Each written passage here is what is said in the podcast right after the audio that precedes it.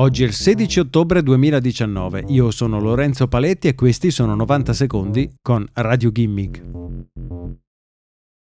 Cutlet Maker è un software malevolo che permette di far espellere ad un bancomat tutte le banconote che si trovano al suo interno. L'applicazione, sviluppata probabilmente in Russia, è stata utilizzata già dal 2017 per attaccare bancomat in giro per l'Europa e in particolare in Germania. Per poter lanciare l'applicazione è necessario smontare parte del frontalino del bancomat per rivelare una porta USB che consente di collegarsi al dispositivo. E mentre all'inizio del 2019 sembra che gli attacchi con questo software siano diminuiti in Europa, pare che siano in crescita negli Stati Uniti, in America Latina e in Asia.